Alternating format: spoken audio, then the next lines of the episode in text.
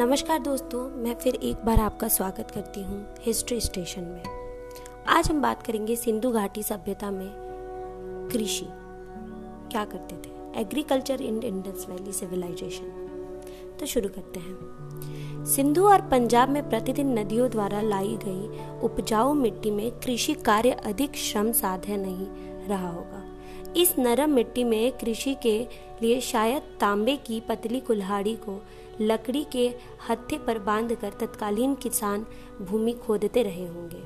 मोहनजोदड़ो से पत्थर के तीन ऐसे उपकरण मिले हैं जिनके आकार, प्रकार और भारीपन से इनके शस्त्र के रूप में प्रयुक्त होने की संभावना कम लगती है। इन्हें कुछ लापरवाही से निर्मित किया गया है। ऐसा सुझाव दिया जाता है कि ये हल के फाल थे। हल लकड़ी के रहे होंगे जो अब नष्ट हो गए हैं। सिंचाई के लिए संभवतः बांधों का प्रयोग किया गया।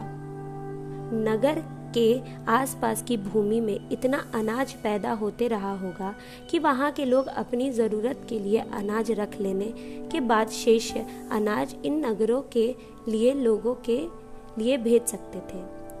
दोस्तों, सिंधु जैसी समृद्ध सभ्यता को प्राप्त जनसंख्या वाले महानगरों की स्थिति और विकास एवं अत्यंत उपजाऊ प्रदेश पृष्ठभूमि में ही संभव था। सिंधु घाटी सभ्यता के विकसित तकनीक से बने विभिन्न उपकरणों से स्पष्ट है कि वे पेशेवर शिल्पियों की कीर्तियाँ हैं, और इससे यह भी अनुमान लगाया जा सकता है कि समाज के कृषिक निश्चय ही प्राप्त मात्रा में अतिरिक्त अन्य पैदा करते होंगे। तो देखते हैं अनाज क्या क्या होते थे। सिंधु घाटी सभ्यता के लोग गेहूँ उपजाऊ करते थे, जो रोटी बनाने के काम आता था। गेहूँ की दो प्रजातियाँ थीं, आज वैज्ञानिक भाषा में ट्रिटिकम कॉम्पैक्ट और स्फोरकॉम कहा जाता है, जो कि प्रजातियाँ हेरिडियम ब्लैगर और हैक्सटिटम कहा जाता है। दोस्तों, कुछ विद्वानों का कहना है कि मोसोपोटियम और मिस्र से साक्ष्य से स्पष्ट है कि वहाँ पर जौ की खेती सिंधु सभ्यता से पहले से होती थी। जिस जंगली जौ के प्रकार से यह खेती द्वारा उपजाऊ जौ का प्रकार हुआ है, वह अब भी तुर्किस्तान, ईरानी और उत्तरी अफ़गानिस्तान में मिलती है। दोस्तों, वेल वेल्वीलोव ने सुझाव, सुझाया कि मानव द्वारा प्रतियुक्त गेहूँ का मूल स्थान हिमालय के पश्चिमी छोर पर अफ़गानिस्तान में रहा होगा, जबकि कुछ विद्वान जगरोस, पर्वत और कैंपियन सागर में मध्य वाले क्षेत्र इसका मूल्य स्थित माने, मानते हैं। दोस्तों, गेहूँ और जो सिंधु घाटी सभ्यता के लोगों के मुख्य खादान थे, वे खजूर, सरसों, तिल और मटर भी उगाते थे। सरसों तथा तिल की खेती मुख्य रूप से तेल के लिए करते रहे होंगे।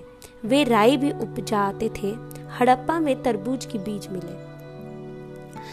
सेल खड़ी की बनी नींबू की पत्ती से स्पष्ट है कि लोग नींबू से परिचित थे। लोथल और रंगपुर से ध्यान, चावल की उपज के बारे में महत्वपूर्ण जानकारी प्राप्त होती है। जबकि हड़प्पा तथा मोहनजोदड़ो से धान की जानकारी का कोई साक्ष्य नहीं प्राप्त हुआ है। सौराष्ट्र में बाजरे की खेती होती थी। बात करते हैं अंग संग्रहण की। हड़प्पा मोहनजोदड़ो और लोथल में वृद्धि अन्नगारों और संरक्षण हेतु किंचित उच्च पदाधिकारी, लिपि, लेखाकार, मजदूर आदि नियुक्त किए जाते होंगे। कर के रूप में वसूल की गया अनाज इन अन्नगारों में जमा किया जाता होगा। शायद ये अन्नगार आज के सरकारी बैंक या खजाने के रूप में कार्य करते रहे होंगे। अनाज का प्रयोग शायद कर्मचारियों को वेतन देने में किया जाता रहा होगा, क्योंकि उस युग में सिक्कों का प्रचलन नहीं था। अनाज विनियम का एक सबसे महत्वपूर्ण माध्यम भी रहा होगा। हड़प्पा का विशाल अन्नागार नदी तट पर स्थित था। मिस्र के प्राचीन लेखों में भी राजकीय अन्नगार का और राजा के निजी अन्नगारों का उल्लेख है। आम लोग घर में बड़े बड़े घड़ों में अनाज की संग्रहण करते थे। अनाज गड्ढों में भी रखा जाता था। अनाज और अन्य वस्तुओं को चूहों से बचाने के लिए चूहेदानियों का प्रयोग किया जाता था। ये मिट्टी के बने होते थे। बात करते हैं कपास की। सिंधु घाटी सभ्यता के लोग कपास की खेती करते थे। वस्त्र बनाना उनका एक महत्वपूर्ण व्यवसाय रहा होगा। महेंजो दड़ो से एक चांदी के बर्तन में कपड़ों की अवशेष पाए गए हैं। ये कपड़े लाल रंग के रंगे हुए थे। बाद में वह तांबे के उपकरणों को लपेटे सूत का कपड़ा और धागा मिला है। यह साधारण किस्म की कपास का बना है। जो भारत में आज भी उगाई जाती है। कालिम्बग्गा से एक बर्तन का टुकड़ा मिला है, जिस पर सूती कपड़े के निशान हैं। यही एक उस्तरे पर भी कपास का वस्त्र लिप्त हुआ मिला। लोथल और रंगपुर के आसपास का क्षेत्र कपास उपजाने के लिए बहुत ही उपयुक्त था। शायद इसलिए कपास का क्षेत्र होने की वजह से यहाँ पर लोगों की अपनी बस्ती बसाने की प्रेरणा मिली हो। दोस्तों, आलिमगार में एक मिट्टी का नाद पर बुने कपड़े की निशान मिले हैं। मोटोपोसिमिया से लगस के समीप स्थित उम्मा से मिली सिंधु घाटी सभ्यता की मुद्दा कपास से बने कपड़ा लगा था। कतई बुनाई